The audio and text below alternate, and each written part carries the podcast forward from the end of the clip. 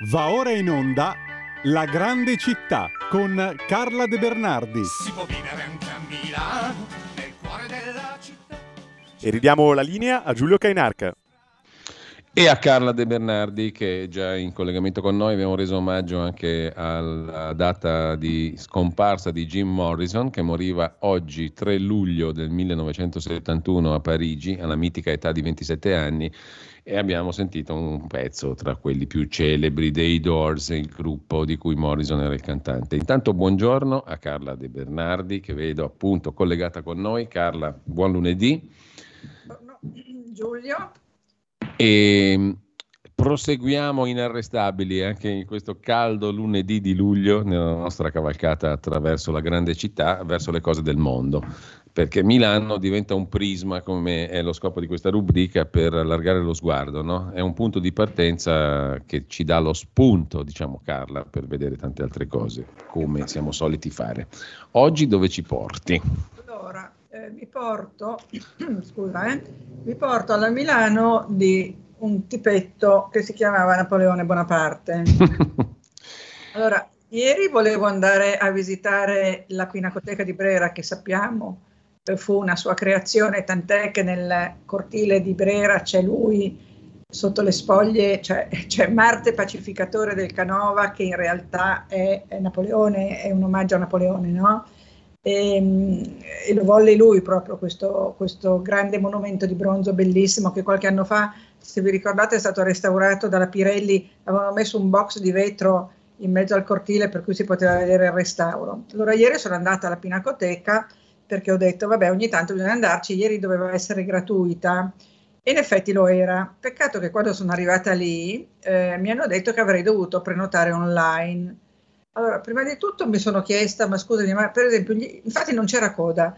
I turisti come fanno a sapere che devono prenotare online? Io sono mediamente acculturata e non l'avevo capito, per cui mi chiedo Senti fa- Carla, ne abbiamo parlato anche l'altra volta, stanno cominciando a rompere un po' le scatole con queste prenotazioni online. Esatto, però ho scoperto un'altra cosa che non sapevo e che per gli over 65, categoria a cui io appartengo, il martedì e il mercoledì la, la, l'Accademia, sempre su prenotazione, cosa però che io ho fatto lì per lì a quel punto, ehm, costa 2 euro.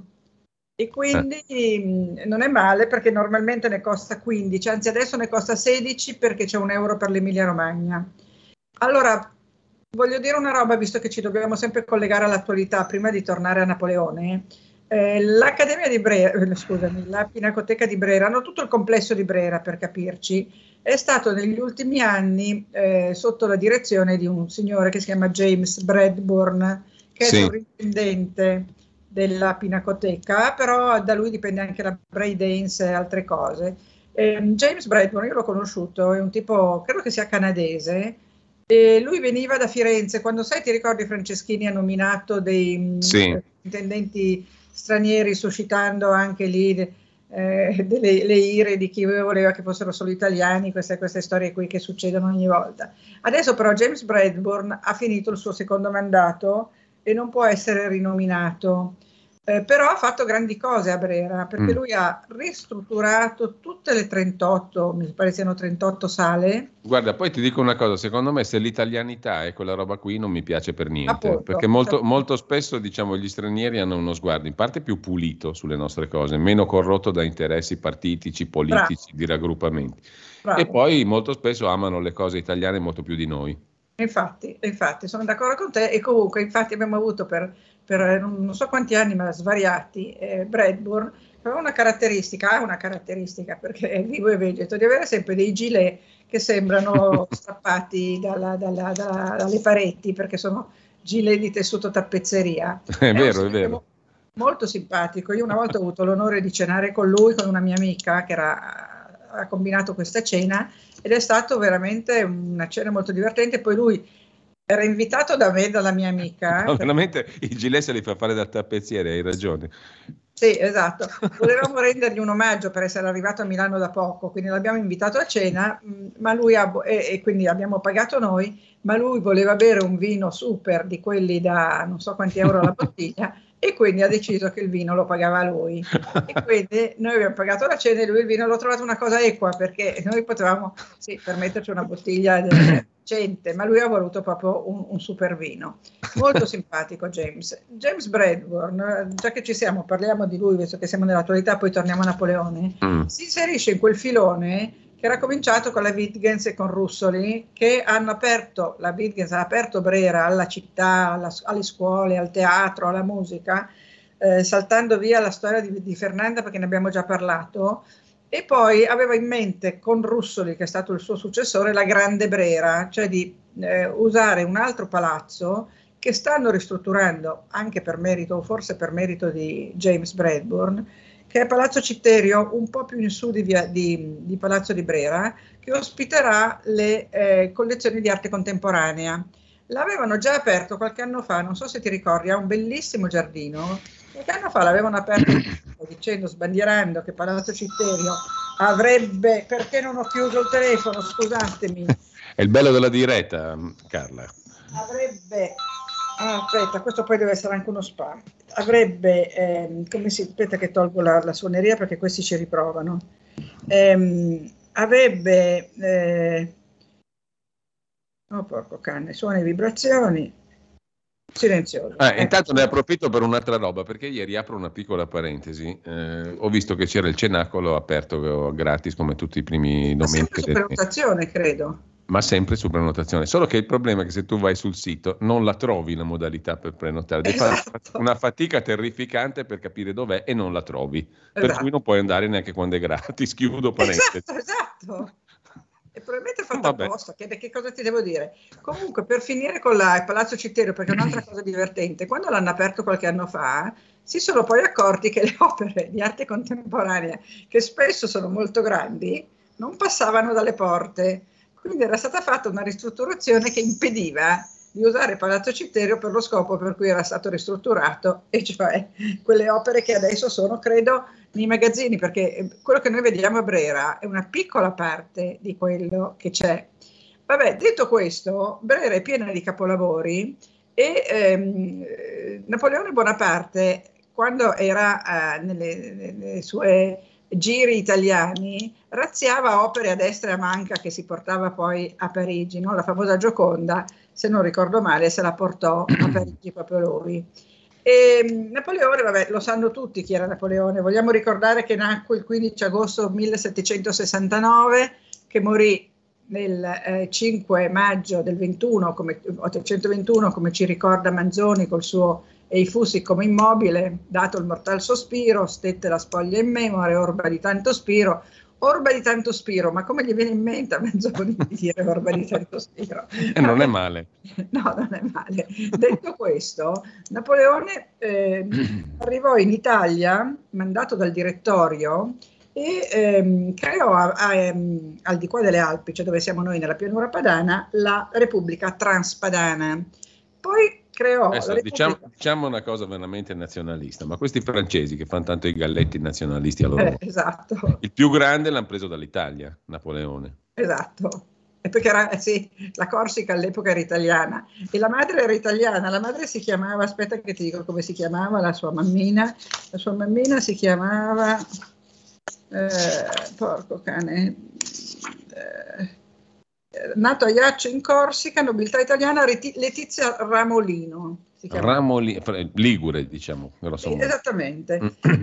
Allora lui fa questa Repubblica Transpadana, che era praticamente la Lombardia, la pianura padana, poi la Repubblica, eh, come si chiamava, Cispadana, che era invece Modena, Reggio, Bologna, Ferrara, le terre eh, pontificie, poi le unisce nel 97 e fa la Repubblica Cisalpina con capitale Milano. Ed ecco che Milano è capitale di questa, di questa grande repubblica. E, ehm, la mm, Repubblica eh, Cisalpina viene riconosciuta dall'Austria, cosa trattato di Campoformio che abbiamo studiato tutti a scuola, e in cambio di avere Venezia e il Veneto. Ecco quando Venezia e il Veneto passano all'Austria.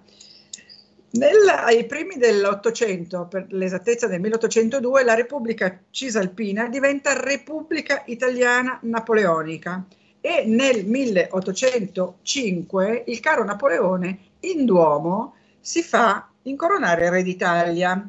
Lui fa una specie di ristrutturazione della facciata del Duomo perché vuole, vuole che sia tutto all'altezza della sua grandeur, la grandeur.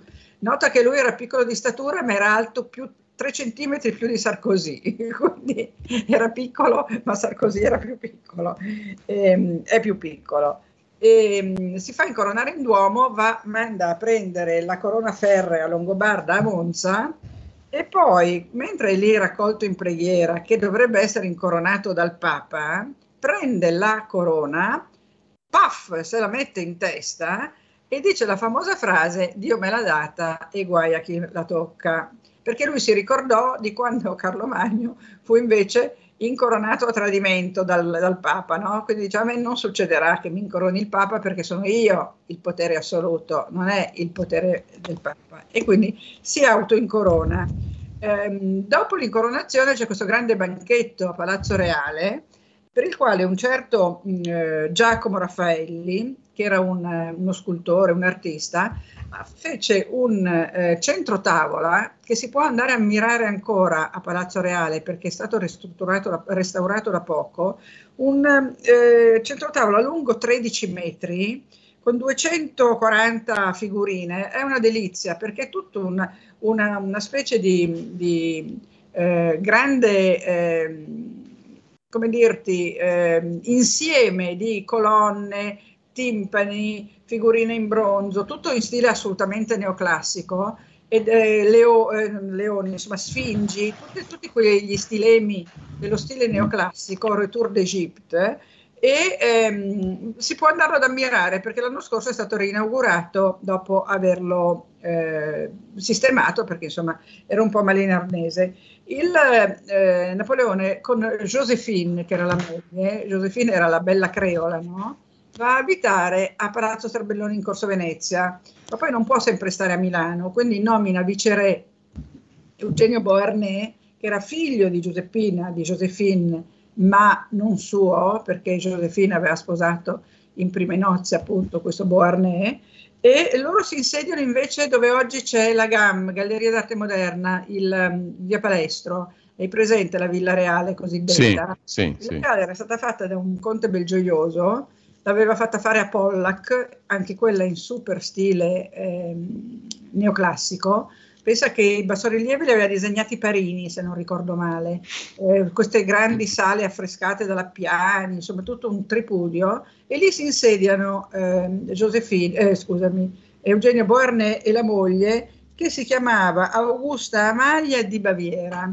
Ehm, e quindi, tra l'altro, poi a, a, a Villa ehm, Belgioioso finirà poi anche il Radetzky, non so se vi ricordate ne abbiamo parlato, perché Radetzky a un certo punto verrà esiliato a Villa Belgioioso da Francesco Giuseppe e, e, e morirà. Carla, sai che ti devo dire che sono le 9.31, dobbiamo chiedere a Federico se abbiamo ancora un paio di minuti o qualcosa del genere. Lo Della chiedo al volo. Continuiamo la volta prossima perché di Napoleone c'è ancora mm. da dire cosa ha fatto. Perché a Milano c'è il Foro Bonaparte? Eh, allora ne parliamo con calma la prossima volta, perché così evitiamo, evitiamo, di sacrificarci. Nel frattempo io mi sono incuriosito, ho detto una, una cosa imparziale, parzialmente sbagliata, cioè la mamma di Napoleone, Maria Letizia Ramolino, non era ligure, bensì discendente, ma a quanto pare da nobili toscani, ah, toscani e, e, lombardi, mentre il papà era proprio toscano, di San Miniato, si è laureato a Pisa. Ma la cosa divertente è che Napoleone Napoleone fu preceduto quattro anni prima da un altro Napoleone che però morì e che i due ebbero quando lei era tredicenne e lui diciassettenne, per cui poi furono fatti sposare a forza. Comunque, abbastanza precoci, fecero il primo Napoleone che morì, il secondo, quattro anni più tardi, invece Napoleone Bonaparte. È il, è il nostro, di cui parleremo a questo punto settimana prossima. Fantastico, grazie a tutti. Abbiamo un po' divagato come al solito, partiamo da un argomento e eh, poi finiamo negli altri. Questo è il bello di questa rubrica. Questa è la nostra caratteristica. Ed è anche il bello della tua conduzione e della tua um, rubrica, Carla. Grazie, grazie Giulio. Grazie a, Carla De Bernardi. ascoltato, grazie. Buona settimana a tutti. A voi, a tutti voi. Tra poco, tra poco con voi c'è ancora um, il nostro Alessandro Panza Dopodiché alle 12 ehm, potrete ascoltare una intervista a Bettino Craxi, che è stata fatta eh, ed è stata mandata in onda in esclusiva eh, sul sito della Fondazione Craxi non molto tempo fa, per la verità il 19 gennaio del 22 un annetto fa e qualcosa, era stata realizzata questa intervista il 25 ottobre del 96 presso la casa di Hamamet di Bettino Craxi da Carlotta Tagliarini e fu trasmessa appunto in esclusiva via streaming un anno e qualcosa fa dalla Fondazione Craxi. La riproponiamo oggi perché all'interno ci sono delle notazioni molto attuali che Bettino Craxi fa anche sull'Italia post Tangentopoli, che è quella poi nella quale ci troviamo a vivere ancora oggi. Perciò buon ascolto fino alle ore 12 e abbondanti, alle 10.40 come sempre con voi Pierluigi Pellegrin, oltre la pagina. Avete ascoltato La Grande Città con Carla De Bernardi. E la gente che vive, che lavora, che si diverte, che respira in mezz'ora da piazza del Duomo, arrivi dove vuoi. Alle 4 del mattino Milano diventa un posto molto strano.